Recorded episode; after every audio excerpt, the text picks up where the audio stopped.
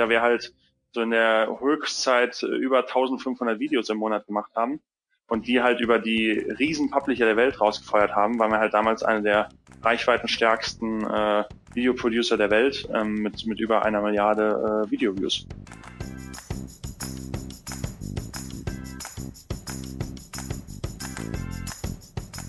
Hi Freunde, willkommen zum Was Helden tun Podcast. Mein Name ist Dominik Hoffmann und ich habe vor zwei Wochen das Gespräch mit Patrick Bales aufgenommen, das du jetzt gleich hören wirst. Ja, in der Zeit ist viel passiert. Wir haben am Anfang noch ein paar Witze gemacht und ein paar Prognosen abgegeben. Hm, lagen damit gar nicht so falsch. Haben uns aber dann auf seine Arbeit konzentriert. Die Entwicklung von Patrick und seiner Agentur Stojo ist extrem spannend. Er erklärt die Entwicklung vom Multi-Channel Network zur technologiegetriebenen Kreativagentur, die heute absolute Topmarken in Deutschland betreut. Viel Spaß dabei. Nicht nur Stojo hat einen Lauf, auch der erste FC Köln, Patrick. Das ist jetzt mein Intro für dich. Woher kommt deine Verbundenheit zum FC? Sensationell. Ähm, ja, also ich glaube, ähm, ehrlicherweise ein bisschen über, über Umwege, ähm, weil meine Eltern äh, gar nicht so krass Fußball begeistert waren. Ich aber natürlich als kleiner Junge sehr und wenn die Eltern das nicht sind, äh, wird man eigentlich äh, äh recht schnell Bayern-Fan. Ähm, aber wenn man dann im Rheinland lebt und äh, und Karnevalsbegeistert ist und ähm, und überhaupt äh, ja permanent dann äh, kölsche Musik hört und und alles und dann ähm, 2003 ähm, Stefan Wessels und Markus Pollner aus der zweiten Ui. Reihe vom FC Bayern zum ersten FC Köln wechseln. Dann habe ich mir gedacht, okay, jetzt wechselst du einfach mit, weil das einfach so ein bisschen besser äh, zu dir eigentlich alles passt. Da war ich äh, damals äh, 13 Jahre alt und ähm, also eigentlich sowas, was man äh, ja nicht machen äh, darf, äh, den, den Verein wechseln, äh, habe ich dann aber noch mit 13, äh, glaube ich, äh, noch, das, das ist noch in Ordnung, äh, gemacht. Und, und seitdem äh, ja, äh, Fan, Vereinsmitglied äh, beim, beim ersten FC Köln. Ja. Vollner ist ja auch so ein, so ein feiner Techniker gewesen, muss man jetzt schon sagen. Würdest du dich, du hast ja auch selber gespielt, würdest du dich auch so bezeichnen oder was war deine Position? Ja, also ich habe ähm, bis ähm, ja in, in der B-Jugend noch in der in der höchsten äh, Liga in Deutschland gespielt äh, und oh. damals aber als Torwart.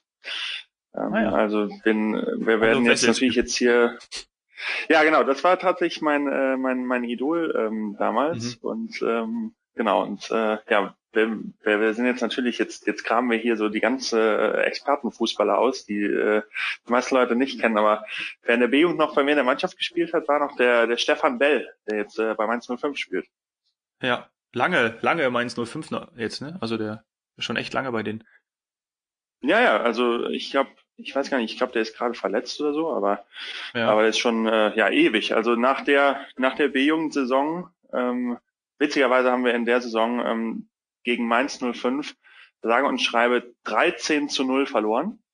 Ähm, und er war und mein dann ist er rüber gewechselt. Ähm, ja, und ich, ich muss wirklich sagen, ich, das war sein schlechtestes Spiel in der ganzen Saison gegen Mainz, 13 Gegentore und dann ist er dahin gewechselt und ähm, spielt seitdem äh, bei Mainz. Und das ist jetzt auch schon, das ist jetzt schon über zehn Jahre her, ne?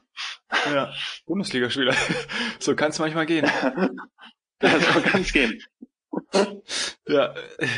Ähm, aktuell, wir nehmen ja die Folge hier, heute ist der Freitag, der 13. Ja, die, unsere Folge wird dann raus, das müssen wir dazu sagen, ähm, damit die Zuhörer das einordnen können. Wir, wir kommen ja wahrscheinlich dann, oder die Folge wird veröffentlicht so in drei Wochen. Wahrscheinlich wird in dieser Zeit gar kein Fußball mehr gespielt worden sein, ne? so wie ja aktuell der, der Kenntnisstand ist. Nur noch der Spieltag am Wochenende und dann machen wir erstmal ein ja. bisschen Pause. Ähm, ja, hoffentlich. Aber ja, genau. Also ähm, alles, du hast vorhin auch schon gesagt im, im, im Vorgespräch, dass du alleine im Büro bist. Kollegen sind alle weg. Wie, wie habt ihr das gehandhabt? Homeoffice sofort einfach? Genau, also ich glaube, ähm, also ich habe äh, recht lange ähm, mich, mich tatsächlich gar nicht so richtig mit dem Thema äh, beschäftigt, weil ich glaube, als ähm, ja die meisten Leute im Startup sind wahrscheinlich so recht äh, risikoaffine Leute und dann bin ich auch noch ein recht äh, sehr gesunder Mensch. Also ich habe nicht nicht so viele Gesundheitsthemen oder so ähm, und ähm, und und und habe mich aber dann vor zwei Tagen wurde ich mal hingesetzt und habe gedacht, so, jetzt informierst du dich mal wirklich. Und, ähm, und wenn man sich, glaube ich, mal informiert ähm, und sieht, okay, was da äh, an auf uns zurollt, ähm, dann gibt es, glaube ich, da überhaupt keine ähm, zwei Meinungen. Da muss man die Leute nach Hause schicken. Man muss äh, irgendwo schauen, dass man seinen Beitrag dazu leistet, dass, äh, dass man ähm, ja einfach die Infektionsmöglichkeiten minimiert. Und, ähm, und, und deswegen haben wir die Leute nach Hause geschickt. Wir machen äh, jetzt alle Homeoffice. Ich bin, da jetzt niemand mehr im Office äh, ist, kann ich ja hier sein. Das ist auch ganz, ganz spannend hier alleine im ganzen Office.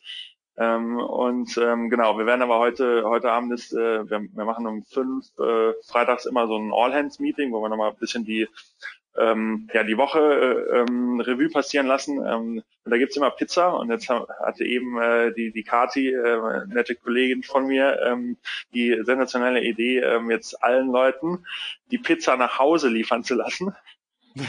das machen wir dann gleich äh, via äh, via Hangout äh, des All Hands, wo jeder seine eigene Pizza dann äh, kriegt hat und ähm, genau so verfahren wir dann damit. Gute Idee. Wahrscheinlich werden die Lieferdienste, sofern die noch weiterfahren dürfen, auch jetzt ähm, gut zu tun haben, sagen wir es mal so. Ja, also die werden jetzt richtig zu tun haben. Ich bin eben, äh, ähm, ich habe eben kein, ähm, kein, äh, kein äh, Carsharing-Auto gekriegt und bin dann äh, mit einem, mit einem Taxi äh, zum Office gefahren und äh, der Taxifahrer sagt aber auch echt, äh, Taxifahrer ist ja, glaube ich, immer ein guter Gesprächspartner in so Zeiten, um ja. so, so ein bisschen zu verstehen, wie, wie ist so die, die Lage in der Stadt oder so ja, ist halt wirklich schon hier in Berlin äh, tote Hose. Ne? Die sagen, die haben kaum was zu tun und äh, ist äh, schon alles äh, tot jetzt. Ne? Ja, ja. Aber es ist ja. ganz witzig, wenn die Folge jetzt in drei Wochen ausgestrahlt wird, äh, lachen die Leute wahrscheinlich über uns, wie wir hier sagen, oh ja, so ein bisschen tot ja. und äh, fährt, fährt hier noch mit dem Taxi ins Office und in drei Wochen äh, sind wir wahrscheinlich irgendwie im absoluten, äh, jetzt müssen wir vorsichtig sein, was wir hier prognostizieren. Ne? Ja, das stimmt. Oder das ist gerade, oder das wird so eine legendäre Folge, wo wir einfach noch sprechen und dann ähm, ist es schon wie in Italien und äh, es haben auch noch Apotheken und, und Supermärkte auf. Ja, aber ich habe gestern mal mir angeschaut, ähm, habe mal so wirklich äh, selbst äh, mit PowerPoint ähm, so so Diagramme gebaut und ähm, und und, und habe mal so die Zahlen in äh, in Deutschland äh, und mit Italien vor zehn Tagen, äh, also alles minus zehn äh, verglichen. Mhm. Und dann siehst du halt einfach, dass die Entwicklung exakt genau gleich ist, exakt das gleiche. Und ähm, jetzt ist natürlich, wenn wenn wenn wir jetzt hier in, in Deutschland nichts äh, nicht äh, zu, zu ähm, guten ähm, Maßnahmen äh, greifen, ähm, ist so ein bisschen die Frage, warum die Entwicklung in Deutschland anders sein sollte als in Italien. Zumal wir ja noch eine ganze äh, Ecke mehr Leute haben hier. Ja. Ähm, von daher, wenn es jetzt so weitergeht, dann sind wir in drei Wochen äh, sicherlich äh, da, wo Italien jetzt ist. Ja. Oder wir machen es natürlich, das haben ja auch Merkel und, und äh, Markus Söder gestern auf der Pressekonferenz gesagt, dass wir in Deutschland jetzt so ein Stück schneller sein wollen als die Italiener, nämlich dann auch schon vorher ja die sozialen Kontakte ähm, äh, einschränken wollen und entsprechend auch, ja, so wie es jetzt auch passiert, Schulen und Kitas ähm, schließen. Und das haben die, glaube ich, die Italiener ein bisschen zu spät gemacht. Aber da will ich jetzt gar nicht, will ich jetzt gar nicht äh, drauf eingehen, will ich mich auch gar nicht mit beschäftigen. Ähm, weil äh, das wird zu weit führen. Aber was ich auch sagen wollte, was mir eben wieder eingefallen ist, ich hatte vor, bin vor einem Jahr mit einem Taxi gefahren, auch in Berlin, und hatte auch so einen tollen Taxifahrer und hatte mit dem die Idee, äh, während dieser 20 Minuten Taxifahrt, weil wir auch im Stau gestanden sind, dass man doch ein Podcast, so ein Taxiformat, so ein Podcast-Taxiformat macht. Also ich habe ihm, ja. äh, er soll, ich habe hab auch meine Nummer gegeben, ähm, habe ihm vorgeschlagen, er soll doch jedes Mal äh, die, seine Gäste natürlich als äh, um Erlaubnis fragen ob er nicht mit Ihnen kurz ähm, so diese Gespräche aufzeichnen kann, die im Taxi passieren. Das wäre ja. doch voll das geile Format. Und das könnte er dann selber auch für Idee. sich nutzen, sich vermarkten. Ähm, aber er hat sich nie wieder bei ja. mir gemeldet. Deswegen, wenn er das jetzt hört, dann schön groß. du, äh, lass uns, lass uns zu dir kommen. Ähm, das ist so spannend, wie dein, wie dein Lebenslauf auch aufgebaut ist. Ähm, erste Frage dazu: Hast du während deines Studiums, ähm, was du ja an der in, in, in Fallenda gemacht hast, also diese berühmte Business School auch, ähm, habe ich, hab ich das richtig ausgesprochen? Fallen da? Absolut, ja, fallen da. Ja, ja. fallen da. Ähm, hast du während deines Studiums schon in die Start-up-Szene reingeschnuppert? Ähm, ja, habe ich äh, tatsächlich gemacht. Also ähm, ich bin eigentlich an, an, an die Uni, ähm, weil also ich habe da, mein Vater ist gebürtig aus Fallen da. Also äh, da, wo das Elternhaus von meinem Vater stand, äh, steht jetzt ein Gebäude von der WU, witzigerweise. Und ähm, da bin ich so einer der äh, ganz wenigen, äh, die auch wirklich von, von da kommen. Deshalb war es äh, im wahrsten Sinne des Wortes naheliegend, da auch äh, zu studieren. Und dann ähm, ja, wird man so als, als Dorfjunge, glaube ich, so ein bisschen äh, ja, äh, äh, umgehauen äh, von, von diesen ganzen Leuten, die dann da äh, ja aus Internaten und ähm, guten Familien und äh, von Deutschland und der Welt irgendwie dahin kommen. Und, ähm, und die Startup-Leute, äh, wenn ich ehrlich bin, das war am Anfang nicht so richtig mein Fall, ähm, weil, keine Ahnung, also Startup, äh, da ist schon so so ein bisschen so der der der da geht der schlägt der Bullshit Radar schon äh, immer äh, sehr schnell an. Ähm, und, und das war irgendwie so als ich ich habe noch zu Hause gewohnt ich bin abends äh, zum Fußball äh, gefahren mit mit meinen Jungs. Ähm, das das war nicht so mein mein Thema. Aber das äh, generelle Thema natürlich irgendwie ähm, Unternehmen äh, gründen, äh, neue Sachen machen, eigenverantwortlich äh, Sachen erarbeiten ähm, das das äh, fand ich schon, schon immer spannend und deshalb habe ich dann äh, nach dem, ich glaube, es war das äh, nach dem äh, vierten oder fünften Semester äh, gesagt, okay, jetzt probier es einfach mal aus und jetzt bewirbst dich einfach bei, bei so ganz vielen Startups und dann habe ich dann ein Praktikum äh, bei Project A Ventures, ist ja mittlerweile wirklich einer der, wenn nicht der führende äh, Company Builder in, in, in Deutschland, war ich damals, ja. glaube ich, der allererste Praktikant überhaupt ähm, hatte ich mhm. wirklich äh, Glück gehabt einfach, ähm, weil damals auch der, der Uwe Horstmann, einer der Gründer von Project A, war unser Dozent äh, bei uns im Kurs. Und den habe ich einfach angehauen und habe gesagt, hey, Praktikum, hat gesagt, ja, kommst zu uns, war damals noch gar nicht offiziell mit Project A. Und dann bin ich da hingekommen und dann war für mich äh, sehr schnell klar, dass äh, ja, äh, dass ich das auf jeden Fall machen möchte. Mhm. Und äh, du hast dann oder, oder was ist für dich, aber du gerade schon gesagt hast, war am Anfang nicht so deine, deine Welt.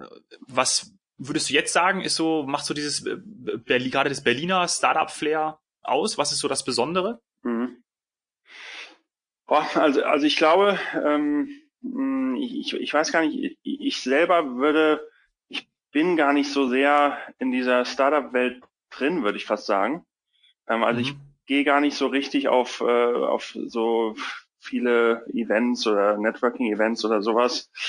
Das ist irgendwie nicht so nicht so richtig ähm, mein mein mein Ding würde ich sagen also ich glaube ähm, was was in Berlin halt äh, was ich in, an, an Berlin schätze ist sicherlich ähm, einfach der Zugang zu unglaublich vielen äh, jungen äh, ähm, fähigen ähm, gut ausgebildeten Leuten ähm, auch international ähm, wo du einfach äh, du kannst einfach alles hier machen du findest einfach Leute für alles. Mhm. Das ist, das finde ich super.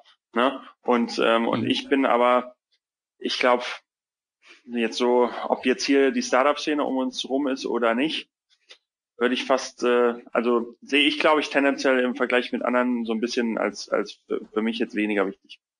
Ja. Ja, okay. Ja, ist ja auch cool, das mal so zu hören, weil viele schwärmen ja, ja. davon und deswegen also wenn, äh, war das. Mhm. Ja. Also wenn, wir viele Köln, schwärmen ja davon. Ähm, mehr, viele mehr Leute davon hätten, und äh, ja, bitte, du. bitte. ähm, nee, also wenn wir in Köln mehr Leute hätten, äh, dann würde ich auf jeden Fall die Firma wahrscheinlich in Köln aufbauen. ja, und ich wollte sagen, dass ja viele von diesem Berliner Startup-Flair immer so schwärmen und du musst, ja, wenn du was, wenn du was machen willst, dann musst du nach Berlin gehen. Und ähm, jetzt sitze ich in München und ähm, da haben wir auch ähm, eine recht große Szene, so würde ich sie mal bezeichnen, aber wahrscheinlich nicht so international. Und ähm, aber man hört eigentlich immer nur, du musst nach Berlin gehen. Und ich würde jetzt eigentlich, weiß nicht, also das ist auch immer so eine Frage, wenn ich mit mit äh, Berliner Startup-Lern spreche, was macht es denn aus? Und dann ähm, kommt meistens irgendwie ja Netzwerk und so und deswegen ähm, war das echt eine, eine ehrliche Antwort auch von dir, ähm, weil ich glaube auch nicht, nicht, äh, also ich glaube, man kann, wenn man eine Idee hat zu einem Business, dann kann man das überall aufbauen und natürlich ist es aber cool, Zugang zu so einem Netzwerk und auch vielen Ressourcen dann ähm, entsprechend in Berlin zu haben, weil Berlin eben boomt. Ja, also Recruiting ist wirklich meines Erachtens das A und O. Du, und du, ja. was, was, machst du denn, wenn du Leute rekrutest, wenn Leute finden willst? Naja, du gehst auf LinkedIn und, äh, und packst oben äh, einmal Berlin rein und, und gibst die Stelle ein und dann textest du die Leute an und versuchst sie ja. halt einzustellen.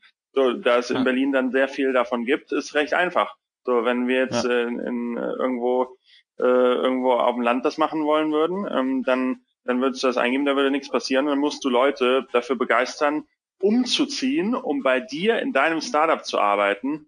Boah, riesiger Nachteil. Ja, und, und ich glaube, das ja. ist das für mich das Kernelement, warum Berlin in Deutschland mit riesigem Abstand äh, sinnvollste Ort ist, äh, ein Business äh, zu machen, wo du ähm, ja, wo du darauf angewiesen bist, ähm, viele gute Leute ähm, einzustellen. Mhm, mh. Ist es richtig, dass dann deine erste Idee oder eure erste Idee dann auch was mit, mit Fußballern und YouTube äh, zu tun hatte? Ja, das äh, äh, goldrichtig. Also die, ähm, das äh, wissen die meisten ähm, eigentlich äh, gar nicht. Das ähm, ist auch immer ein bisschen, äh, bisschen äh, weit weg von dem, was wir eigentlich machen. Aber mhm. ähm, da du ja auch äh, Fußball begeistert bist, ähm, können wir, haben Ganz wir da, glaube ich, beide Spaß, bisschen drüber zu sprechen. Ähm, ja. Also die, die erste Idee war tatsächlich gewesen, ähm, also so, eine ganz einfache Kneipenidee, sage ich mal, wo wenn mhm. du sagst, hey, schau dir Facebook an, die größten Profile haben Messi und Cristiano Ronaldo, ja, und mhm. ähm, jetzt schaust du dir YouTube an, da hat kein Fußballer seinen eigenen Account. Also damals, wir reden über 2015. Ähm, mhm. Wir haben alle überhaupt keinen Account, weil es ja auch ein bisschen komplizierter ist, viel aufwendiger, diese Videos zu machen und alles. Ähm, gleichzeitig ja. gab es aber ganz viele äh, Businesses rund um YouTube, ähm, insbesondere damals. Äh, das Thema Multi-Channel Network war damals so ein Riesenthema. Damals wurde irgendwie Maker Studios von Disney gekauft und so Sachen. Und dann haben wir gesagt, hey, der 1 plus 1, äh, hier lass uns doch einfach ein Multi-Channel Network für Fußballstars machen. Und dann haben wir gesagt, okay, dann mussten wir den ersten Fußballer finden und damals auch äh, ganz interessante äh, äh, Personalie dann gefunden. Dann haben wir äh, Videos gemacht mit äh, Enes Ben Hatira. Oh ja. Ja, Enes Ben Hatira, ähm, damals äh, Nummer 10 bei Hertha BSC. Mhm. Und ähm, dann bin ich damals äh, mit meinem äh, iPhone 4, ähm, was wirklich äh, kurz vorm Absterben war, äh, teilweise auf der Rücksitzbank äh, in seinem Bentley äh, mit ihm durch Berlin gefahren.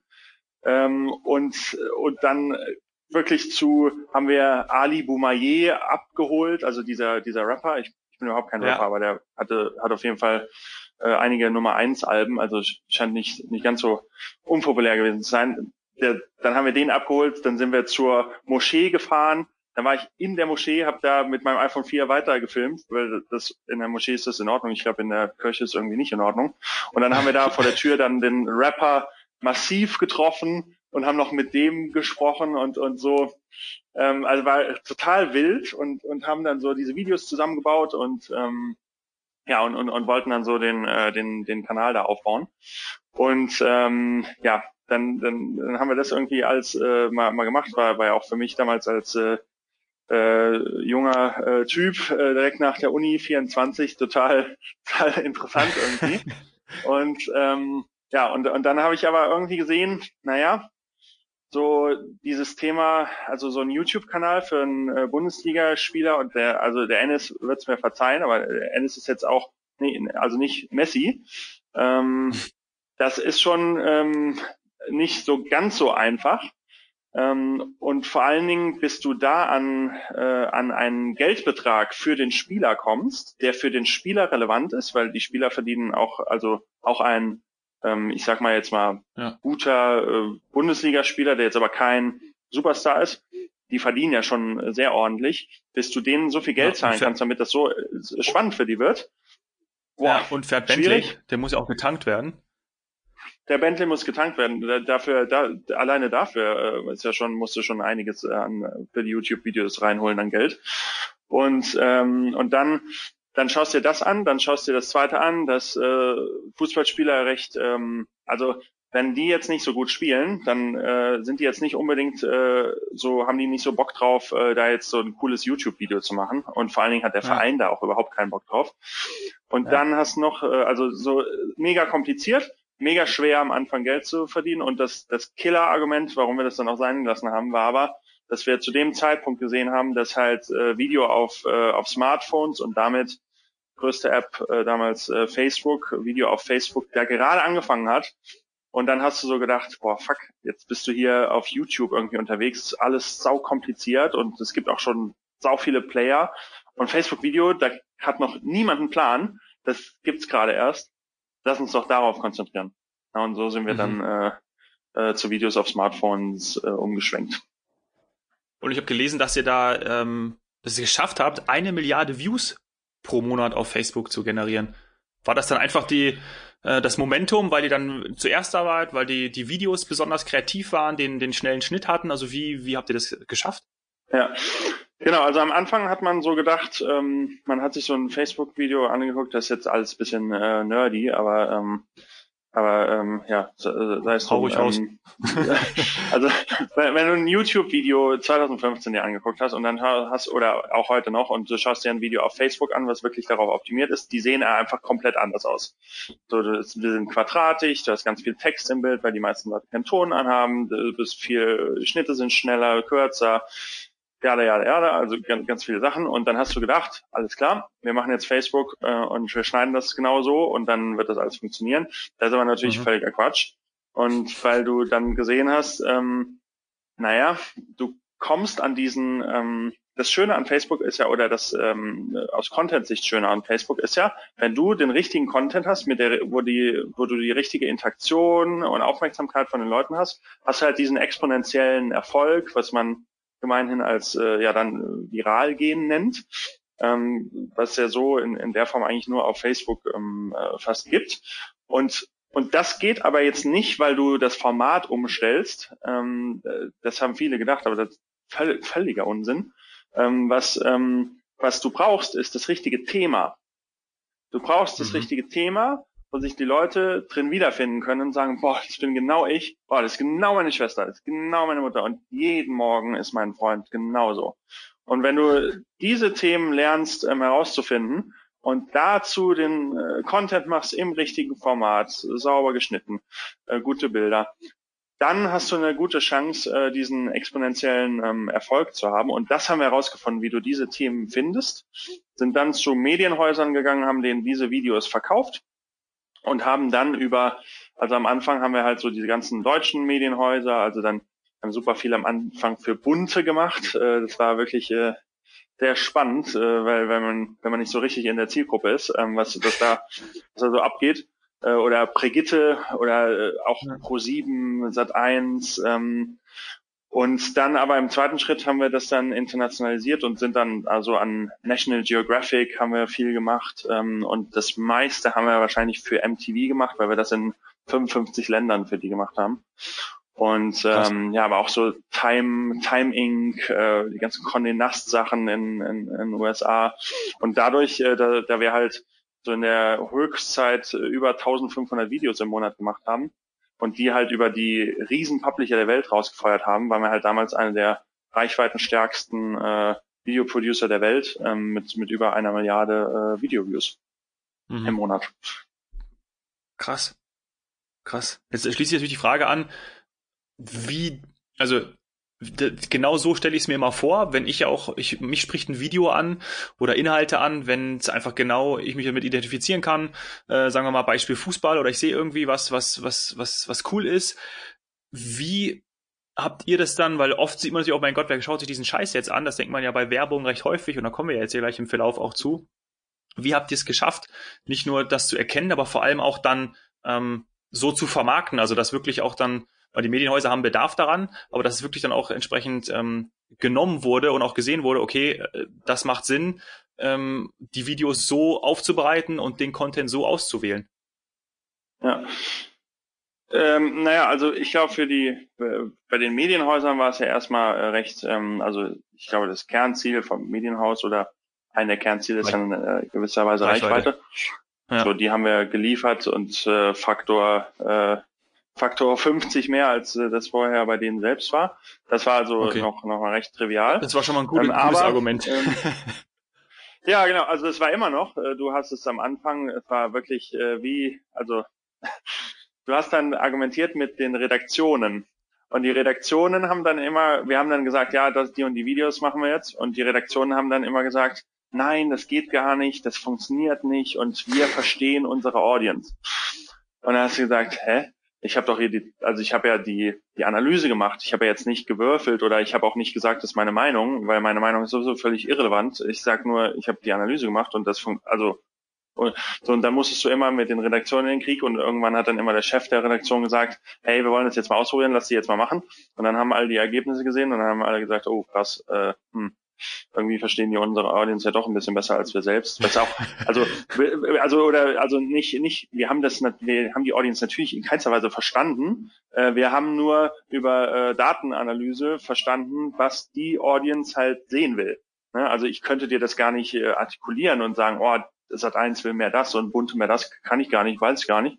Aber ich weiß, wenn ich das ins Tool reinjage, was äh, welches Thema man halt machen soll. So und ähm, und das ist auch, äh, ist auch logisch. So.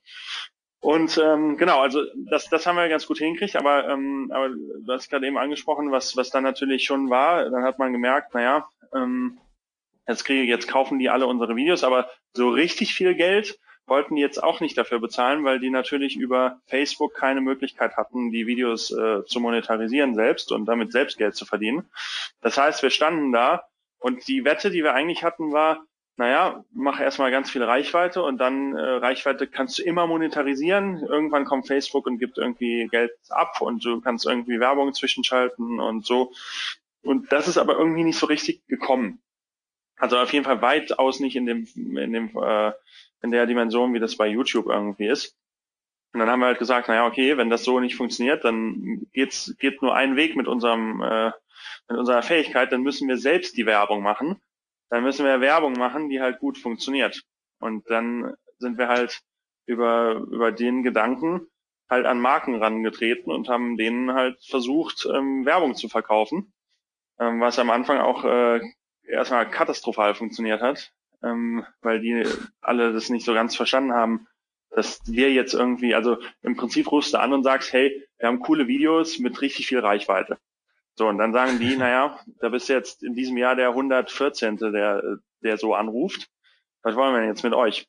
Und dann ähm, war aber, glaube ich, ich hatte irgendwann mit einem äh, Kollegen bei, bei Porsche ähm, einen sehr, sehr äh, wegweisenden Call, der dann gesagt hat, Patrick, ich habe mir deinen Pitch jetzt mal angehört. 95 Prozent von dem, was du erzählst, ist richtig langweilig. Das höre ich die ganze Zeit.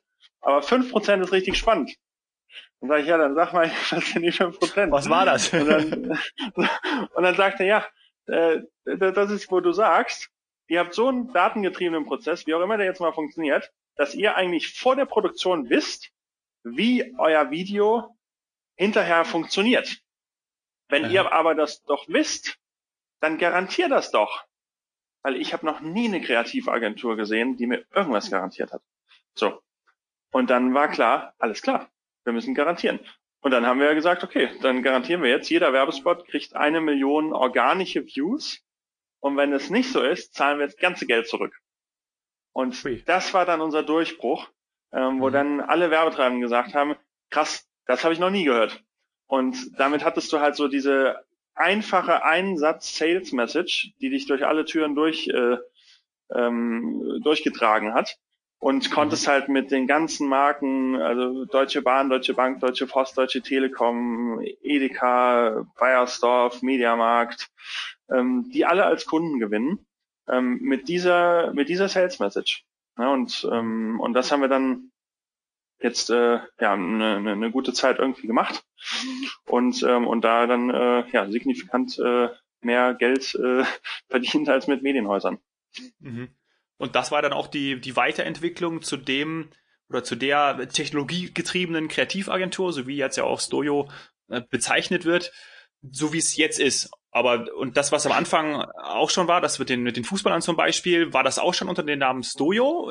Ist das auch schon da entstanden oder ist das jetzt erst? Ähm, ja, also im Prinzip heißt Stojo ja nichts anderes als Stars on YouTube.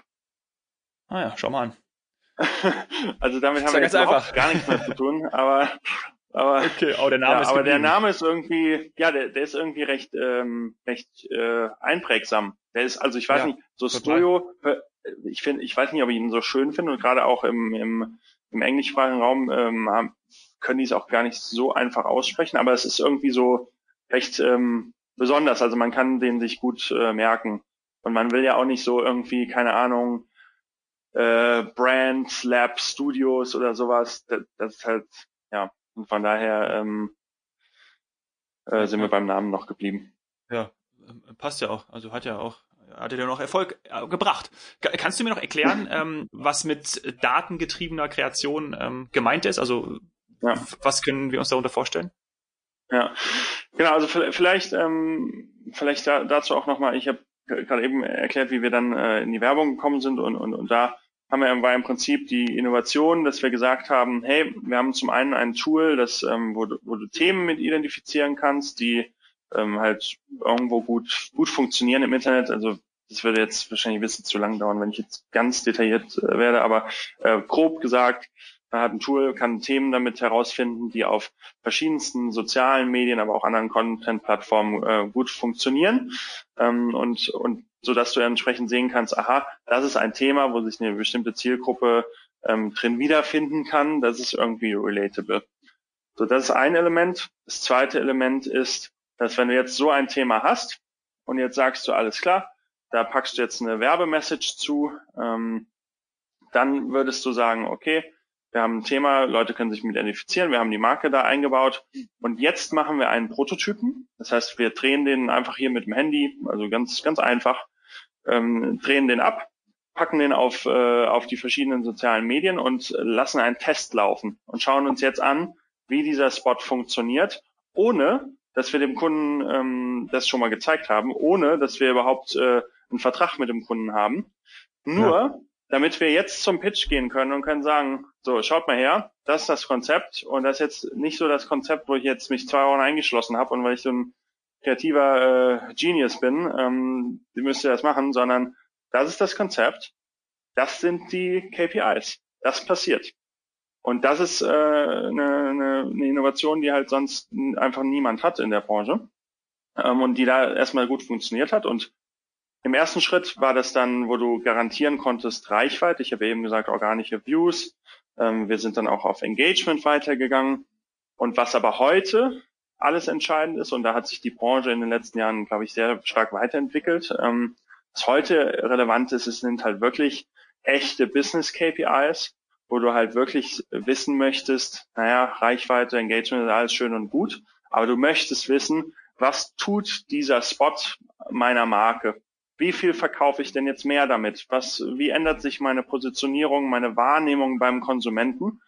Und das ist, glaube ich, jetzt äh, das, ja, einfach das, das Nonplusultra, wo du in den Pitch gehst und sagst, schau mal her, das ist der Spot. Wenn du den, ähm, wenn du den spielst, dann steigt die Kaufpräferenz in deiner Zielgruppe um 30 Prozent. Äh, deine äh, Marke wird, äh, wird mehr in Richtung, keine Ahnung, Frische wahrgenommen und, äh, und irgendwie Regionalität oder wie auch immer. Ähm, und du kannst das halt machen, bevor der Kunde auch nur einen Cent dir gezahlt hat. Du gehst also in mhm. den Pitch und das ist ein total unfairer Wettbewerbsvorteil, was dazu führt, dass, dass, äh, ja, dass das ganz gut funktioniert. dass ihr den Erfolg habt, den ihr habt. Ja, also wir haben noch, äh, wir haben noch einen weiten Weg. Also, ähm, man, also eigentlich, ähm, wenn man sich so, wenn, wenn, wenn, also kann, kann, du bist ja jetzt hier der, äh, die, die Audience quasi, kannst ja selber sagen, aber, aber so meiner Meinung nach, und ich, ich komme ja gar nicht aus der Werbung. Ich habe ja damit eigentlich nie irgendwas zu tun gehabt. Ich bin ja quasi jetzt so als, als Fremdkörper da, da, da reingegangen oder wie generell als Firma. Mhm. Ähm, eigentlich, wenn du doch sagen würdest zu einer Marke, hier schau her, wir machen einen Spot und wir machen den schon, wir testen den schon vorab, wir sagen dir exakt wieder, was, was das mit den Menschen tut. Alle anderen Agenturen tun das ja nicht. Ähm, so, und wenn du jetzt einen, so einen Pitch machen würdest, eigentlich müssten wir jeden Pitch gewinnen. Ja. So, wir werden aber bei weitem noch nicht mal bei jedem Pitch eingeladen. Das heißt, da mhm. ist äh, noch ein, noch ein, äh, also ja, ist jetzt alles gut. Wir, wir machen auch im Agenturgeschäft, wir, jedes Jahr tun wir uns mehr als verdoppeln. Ja, ich habe durchschnittliche Wachstumsrate von der deutschen Werbeagentur so ein Prozent. So, wir sind bei über 100 Prozent. Das ist schon in Ordnung. Aber wenn ich mal anschaue, wo äh, was was ein Jungformat, was ein Serviceplan und die alle äh, für für Geld verdienen, da haben wir noch äh, einen weiten Weg vor uns. Mhm. Du, äh, du hast gerade jetzt ähm, gesagt, neben, neben Abverkäufen, Neukunden generieren, das sind ja so, so Kennzahlen, die ähm, entsprechend auch wichtig sind in, in, ähm, dann in der Erfolgsmessung. Kannst du erklären, wie zum Beispiel ähm, Awareness ähm, messbar ist? Du, du hast gerade auch davon gesprochen, wenn jetzt zum Beispiel eine Marke zum Beispiel frischer dargestellt werden möchte oder jünger. Wie, wie ja. kann man das dann entsprechend messen? Mhm. Ja, genau. Ich glaube, ähm, du, du kannst es messen ähm, und das glaube ich auch bei über gerade über soziale Medien äh, signifikant einfacher als überall äh, sonst. Du machst im Prinzip machst du eine ganz normale äh, Marktforschung mit äh, der Zielgruppe, die den Spot nicht gesehen hat, versus die den gesehen hat. Und jetzt kannst du natürlich über die Targeting-Möglichkeiten aus sozialen Medien ähm, das genau einstellen und musst halt nicht über so ein komisches Panel mit 20 Leuten gehen, sondern kann, kannst einfach für, einen, für einen guten äh, äh, kleinen äh, Betrag ähm, hunderte von Menschen befragen, sodass du wirklich eine statistische Relevanz kriegst und kannst das so. Also es, es ist keine, äh, es ist, das ist keine Rocket Science, diese Befragung, ne? Mhm. Aber du kannst das halt recht einfach eigentlich nachweisen. Deswegen wundere ich mich ja immer, wenn ich zu einem Kunden gehe und, und feststelle, dass sie überhaupt keine Ahnung haben, äh, wie ihre Kampagnen eigentlich funktionieren, äh, weil das so halt äh, sehr selten gemacht wird. Mhm. Ist auch so, weil die, weil die Reports ähm, vor allem an die Mediaagenturen, an die Kunden dann auch eher aus diesen Views, Ads Impressions, Klicks bestehen? Und sollte das irgendwie eine anders, ja. andere Betrachtung geben? Mhm. Genau, also ich ich, glaube, ich habe mal gesagt, äh, ich glaube, wenn man eine Werbekampagne nach äh, ähm, nach äh, Views oder oder Klicks äh, äh, bewertet, ist wie als wenn man im Fußball äh, ein Fußballspiel nach Ballbesitz äh, werten würde. Mhm. Das ist also ja die Mannschaft, die also wenn du schon mal viel Ballbesitz hast, dann das ist ja schon mal nicht so schlecht, aber wenn du kein Tor schießt, dann ist ja irgendwie doof. Dann kann man sich den Ballbesitz ja auch sparen. Und ähm, und ich glaube, das ist das, was äh, was was einfach, ja, aber weit verbreitet ist, dass man sich einfach sagt, boah, hier haben wir aber viel Reichweite gehabt. Hier haben wir aber viele ja. Kontakte gehabt. Ja, super. Ja. Das, das bringt genau gar nichts, äh, wenn man nicht die, äh, und es, aber es, da wird richtig viel Research gemacht, ne? Da wird, das kann man ja die ganze Zeit äh, lesen, ne? Viewability und, und alles ja. und, und genau. Ad Fraud, das, das sind auch alles wichtige Themen, das auf jeden Fall.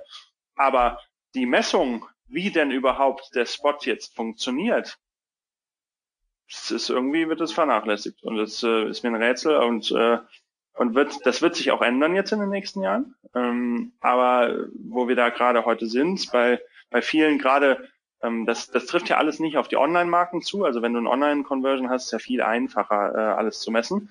Ähm, aber mhm. im, im Offline-Bereich äh, haben sich die meisten halt damit abgefunden zu sagen, naja, wir haben halt äh, Umsatz X und wir schmeißen jetzt mal 20 Prozent in Werbung, machen ähm, irgendwie schöne Sachen und dann, wenn, wenn der Absatz nach oben gegangen ist, dann war das wohl alles gut und wenn er nach unten gegangen ist, war das wohl alles schlecht. Und ähm, ja, und aber eigentlich gibt's heute schon die Tools, um das sauber zu machen. Man müsste sich nur einmal in den Spiegel schauen und müsste sagen, oh krass, das, was ich die letzten 20 Jahre gemacht habe, war wahrscheinlich äh, sehr viel Unsinn dabei, weil ich einfach überhaupt keine Ahnung hatte, äh, wie das funktioniert hat. Mhm. Hast du für, für, für dich, für euch dann entsprechend diesen Weg gefunden? Also wenn dich dann jemand fragt, ob seine Werbung ankommt oder bei Usern wirkt, wie, wie antwortest du dann? Ja, können wir ganz einfach messen. das, also, das ist überhaupt, das ist sehr einfach. Also, nur, nur du musst halt, äh, also, wenn, wenn du ja mit einem äh, Marketingmenschen sprichst, der, der, der, der bisher auf Klicks, auf Views äh, gegangen ist und dann gesagt hat, ja. hier ist so super, wer hat noch Engagement? Und jetzt sagst du dem das. Das ist ja erstmal, da, da kriegt er ja Angst. Ja, weil, weil überleg doch mal, ja, überleg doch mal, du hast zehn Kampagnen gemacht oder, oder ich spreche mit seinem Chef. Ich spreche mit dem, äh, das ist sowieso, äh, ich würde sagen, dass äh, wenn, wenn, wenn ich so spreche, äh, eigentlich mit mir will ja kein Marketingmanager mehr sprechen. So, ja. ähm, eigentlich die Leute, die Spaß haben, äh, mit uns zu sprechen, sind ja irgendwie Vorstände von, äh, von mittelständischen äh, Marken, ähm, äh, Kon Konsumgüterunternehmen, die sagen, geil, ich habe schon immer das Gefühl gehabt, dass das, was wir äh, so in der Werbung machen, äh, oft manchmal nicht ganz so gut funktioniert.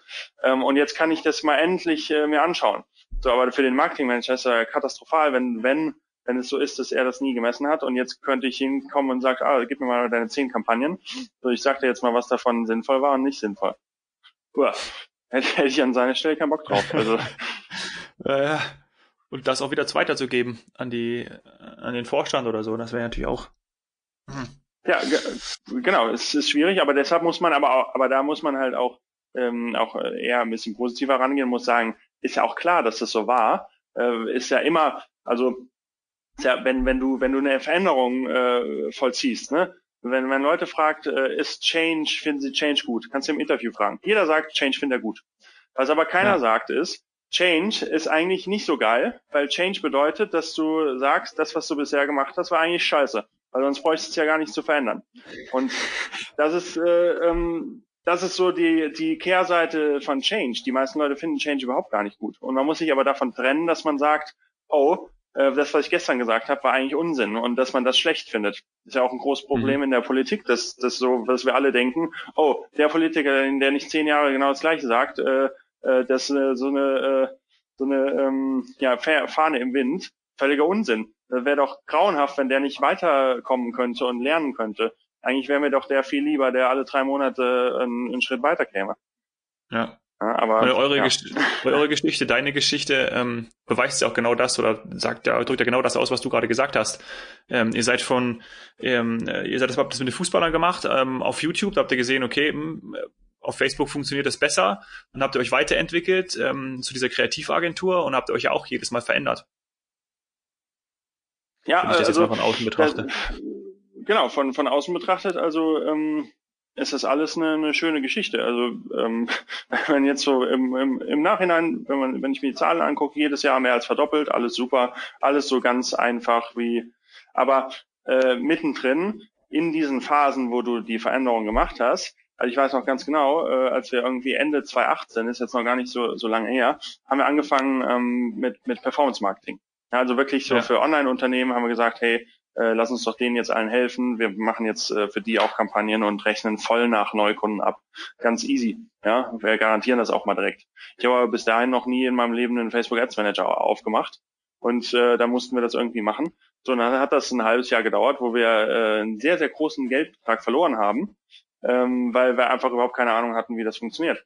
So. Ja. Und dann musst du, das ist erstmal scheiße und dann ist auch für die Mitarbeiter scheiße, weil alle sehen die Zahlen und alle denken, holy shit, äh, was machen wir denn jetzt hier für einen Quatsch? Das Ding raucht völlig ab. So, und dann musst du aber halt sagen, naja, die Idee, wo wir hinwollen, ist ja total logisch. Und auch wenn du, wenn du sagst, äh, hey, Werbung muss datengetrieben sein und resultateorientiert. Also, dass man das so machen muss, ist doch überhaupt keine Frage. Du hast nur die Frage, kannst du das? Kannst du so schnell lernen, wie du Geld auf dem Konto hast? So, und ja. die Frage kann dir ja gar niemand beantworten. So. Dann musst du einfach äh, musst durchziehen und äh, gucken, dass es funktioniert. Und bisher, und wenn du das halt ein paar Mal gemacht hast, dann ist auch für die Mitarbeiter, dann wissen die alle, ja, okay, äh, haben wir, wir haben ja schon oft äh, was umgeschmissen. Bisher haben wir immer verdoppelt, also wird es jetzt auch wieder gut gehen. Und ähm, ich glaube, es geht auch gut, wenn man, äh, wenn man Vollgas gibt, weil das muss jetzt erstmal jemand äh, kommen, äh, wenn du auf absolut am Limit bist und richtig reinhaust. Das ist schon nicht so einfach dann zu verlieren. Ne? Ähm, ja. Aber es sagt dir niemand und, und, und das ist so die, diese Kehrseite von, von Change und alles, was Innovation ist, das äh, hört sich immer so cool an, aber eigentlich ist es richtig viel, richtig viel Pain. Ja. So, mir ist aufgefallen auf eurer Website, äh, dass ihr äh, ja unter anderem in, in, äh, in Berlin den Sitz habt und aber auch einen Standort ja. in Brooklyn. Wie, wie kam das? Ja, genau. Ähm, ja, also es kam eigentlich ähm, äh, witzigerweise, ähm, als wir, also ja, so ein bisschen zusammenfassen, wir haben eben gesagt, naja, wir sind dann in die Werbung, haben erstmal mit äh, großen Marken gearbeitet, insbesondere offline. Und dann, wie ich eben gesagt habe, haben wir gesagt, hey, jetzt lass uns doch auch offline machen, äh, online machen. Ähm, eigentlich auch mit dem, mit dem Thema, weil während du offline musst du halt immer den Brandmanager überzeugen, der vorher vielleicht noch nicht so richtig äh, gemessen hat und jetzt plötzlich musst du ihm sagen, hey, jetzt miss mal. Online viel einfacher, wir messen alle. Und online sagen eigentlich auch, äh, also solange du denen Geld verdienst, kannst ja so viel Budget haben, wie du willst. Also du hast da als junge Agentur, ähm, da musst du nicht um irgendein Budget kämpfen oder sowas, da, da hast du viel mehr Potenzial. So, mhm. dann war die Idee, da in den Markt reinzugehen und zu sagen, ähm, wir haben ja eben schon über Garantien gesprochen, dass das irgendwie äh, sinnvoll ist, jedenfalls wenn man schnell wachsen will, äh, im, in einem B2B-Umfeld. Ähm, dann, dann sind wir zu den Marken gegangen, haben gesagt, hey, wir garantieren euch, dass wir eure Ergebnisse im Paid Social, also bezahlte Werbung über Facebook, dass wir besser sind. Und wenn wir das nicht sind, legen wir selber drauf. Das war die Garantie. Also eigentlich das Nonplusultra. Wo eigentlich jede Firma sagen müsste, geil, dann lass uns anfangen. Wir haben ja gar nichts zu verlieren. So, hatte ich gedacht, war aber nicht so, weil in Europa fast jede Online-Firma sagt, oh, Patrick, buh, wir sind ja mit unseren eigenen Preisen völlig unzufrieden. Das ist ja doof, wenn wir jetzt gerade bei 100 Euro Preis pro Neukunde stehen und du dann äh, 99 schaffst, weil eigentlich müssten wir ja auf 80 sein. Das heißt, wir wollen nicht noch mehr Geld rausschmeißen. So, das heißt, mit, wenn du 80 garantierst, dann können wir das machen. So, aber 80 zu garantieren oder 50 oder wie viel auch immer, ist ein bisschen schwierig, weil ich da nicht, da muss ich nicht garantieren, dass ich besser bin, da muss ich garantieren, dass ich das Business rette. Und das ist, das liegt äh, nicht, nicht zwingend nur an der Kreation. So, das heißt, das geht so nicht.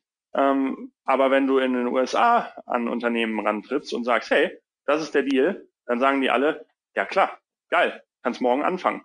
Unlimited Budget, los geht's. Und ah. deswegen sind wir in den USA und haben dann damit diesen, also Direct-to-Consumer-Brands heißt es. Also mhm. Marken, die direkt über ihre eigene Webseite Produkte verkaufen. Also in Deutschland kennt man, glaube ich, äh, Casper ist, äh, ist wahrscheinlich ja. einigen ein Begriff. Ähm, also HelloFresh ist ja auch eine deutsche Firma. In den USA viel größer als in Deutschland, aber deutsche Firma. Ähm, das ist so ein, ein Kunde, aber auch so Warby Parker, Warby Parker ist die Mutter aller Direct-Consumer Brands, Kunde von uns.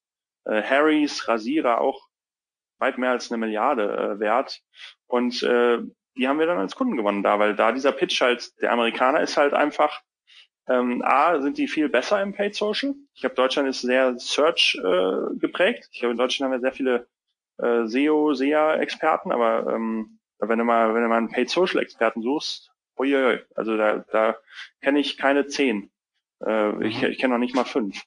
Ähm, Könnte man sich also und, spezialisieren. Ähm, Falls jemand ja, also ich glaube, dann ich habe Paid Social Freelancer, also wenn man es wirklich kann, äh, ist, äh, ist ein riesen äh, Bedarf in Deutschland ja, jedenfalls. Ähm, und in den USA, ähm, ja, haben die das aber alles alle ganz gut drauf und vor allen Dingen sind die Leute, sind die Marketingmanager, der deutsche Marketingmanager ist recht äh, viel, der ist sehr inhaltlich, der ist sehr Kreation, der ist sehr will, will, will technisch, das ist so, so der Ingenieur in, in ihm drin ja. wird da wach.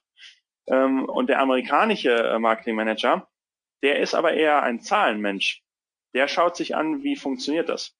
Und der sagt, äh, also also O-Ton, ich habe mal mit jemandem äh, telefoniert äh, und habe gesagt, hey, pass auf, wir machen das hier, ihr müsst nur das zahlen, was ihr selbst zahlt, alles andere kostenlos, Kreation und so und ihr, ihr wir, wir feuern die Ads raus, wir testen uns da durch.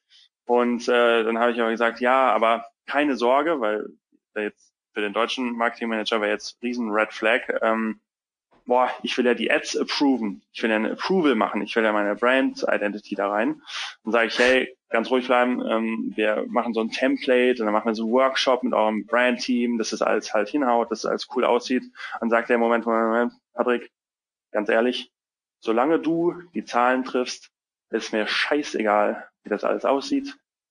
Ähm, ganz ehrlich, wenn du effizient hier den Kunden gewinnst, ist sehr unwahrscheinlich, ähm, dass du dabei die Brand gleichzeitig zerstörst. Und ähm, da hat er nicht ganz unrecht, ähm, weil also es ist, man denkt immer so, ah ja, die Performance-Leute, ähm, dann sieht das alles scheiße aus und dann zerstört man die Brand und es funktioniert aber. Das habe ich ehrlicherweise fast noch nie gesehen. Also in der Regel muss man eine gute Ad machen, eine schöne Ad, damit die auch funktionieren kann. Und auf keinen Fall irgendein Schrott, also dass das dann funktioniert. Aber gut, das führt zu weit, aber, ähm, aber das ist der, der Grund, warum wir ähm, äh, warum wir dann in den USA mehr Gehör gefunden haben und ähm, und da ähm, ja es ein bisschen angenehmer ist äh, tatsächlich oder oder in Deutschland brauchen wir noch ein paar Jahre, aber in den USA ist äh, für eine datengetriebene Firma viel einfacher, viel angenehmer zu arbeiten. Mhm. Und ihr habt es dann ähm, einfach mitbekommen oder weil wir für Kunden und für Marken gearbeitet habt, die dann entsprechend in den USA auch tätig waren, sodass ihr mitbekommen habt, dass das in den USA einfacher ist oder wie, wie, wie, wie kam das? Also wenn du, äh, du schreibst eine E-Mail an den CEO von einer Firma, die eine Milliarde wert ist und der schreibt dir innerhalb von 20 Minuten zurück und sagt, ja super, können wir morgen anfangen. Da, da, da aber, brauchst du ja gar nicht weiter die, zu sprechen. Nee, aber ihr habt die E-Mail ähm, an den Amerikaner geschickt. Das muss er auch erstmal machen. Also ich will, genau. ich bin, weißt du, was ist ein Schritt vorher? Ähm, du musst halt dann auch irgendwie schauen. Man, es hätte auch sein können, dass ihr jemanden schreibt in in China und oder woanders und ähm, da hätte der gar nicht geantwortet und nicht nach 20 Minuten, aber ihr habt es eben gemacht und habt dem geschrieben und habt dann gesehen, ah cool, ausprobiert. Da scheint das anscheinend zu funktionieren. Also äh, ist unser Markt auch vor allem auch in den USA und deswegen macht es auch Sinn, in New York einen, einen Office zu haben. So. Ja, ganz genau. Ja. Okay, danke, tschüss. ja, ne, cool. Ja, ist spannend, ist spannend. ihr seid ja auch mega krass ähm, in den Medien ähm, vertreten. Also wenn ihr euch mal euch mal googelt, ähm, seid ihr schon ähm, echt echt gut gerankt, um das mal so zu sagen. Also sehr voll des Lobes über euch und ähm, funktioniert, was ihr macht. Also von dem her ähm, herzlichen Dank, dass du das dass du das erklärt hast, ähm, wie das funktioniert. Und ähm, ja, macht ja auch Sinn, dann da umzudenken, um dann auch wirklich den Marken und den Kunden, wir wollen ja alle denen auch nur was Gutes, dann auch sehen, was wirklich ankommt, was wirklich messbar ist. Und das ist eben nicht nur Reichweite. Ne? Eben, genau. Es ist einfach so richtig, äh, du gehst halt hin und sagst, lieber Kunde, ich möchte dir mehr Geld bringen. So. Und ich bin auch jeden, wegen mir können wir auch immer sagen, hey, wenn wir nicht das schlagen, was ihr selbst habt, dann gebe gebe ich wegen mir das ganze Geld zurück. Ja. ja. Ähm, da, darum geht's. Und, und dass man aber rauskommt von dieser äh, Agentur, Dienstleister, Mentalität und, und, und boah, wir haben uns was überlegt und das, äh, also das ist irgendwie so 1960, ne? Ja. Und, ähm, und von daher, aber wir sind ja auf einem guten Weg. Das dauert alles noch ein bisschen was äh, in, in, in Europa, aber ähm, aber das wird, also es kommt alles und ähm, und dann werden wir auch äh, auch da sein. Wie gesagt, ähm, also ich glaube, wenn es wirklich, äh, wir haben da noch einen äh, noch einen recht weiten Weg äh, vor uns, um um die um die großen Agenturen da einzuholen. Ähm, und, und das dauert noch ein paar Jahre, aber ja. ähm, aber es wird passieren. Ja. Und das ist ja auch das Schöne. Tolles Ziel, gute Jungs, ähm, du machst es super. Von dem her, ja, ist doch, äh, ist doch alles gut, muss man so zu sagen, ne? Also äh, man kann ja auch wobei noch was wir, ja, wobei wir mehr Mädels haben, muss ich tatsächlich sagen. also, also ist wirklich sehr, sehr gut. Äh, ja. cool. Du, äh, ganz herzlichen Dank, Patrick. Ähm, echt cool. Und ähm, ja, alle die, die ähm, in dem Business tätig sind, die sich jetzt super interessiert ähm, hat, was, was du erzählt hast, die können natürlich auf eure Website gehen ähm, und dann auch mal checken, ob sie nicht mit euch zusammenarbeiten möchten oder sollen. Und ähm, ja, dann ähm, gerne bei dir, bei euch einfach melden, würde ich sagen. Gerne. Cool. Danke dir. Dominik, Dankeschön. Schönen Tag noch.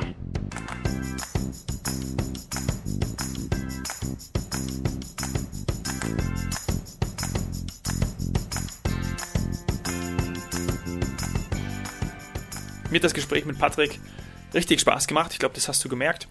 Was habe ich mitgenommen? Was kannst du für dich mitnehmen?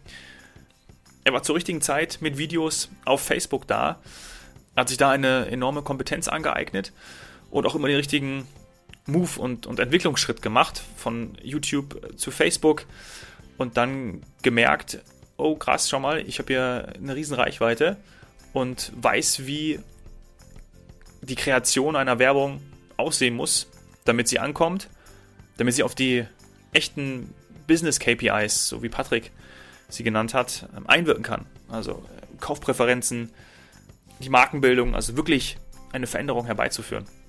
Und da das funktioniert, kann er die Garantie auf eine Reichweite einer Kampagne abgeben.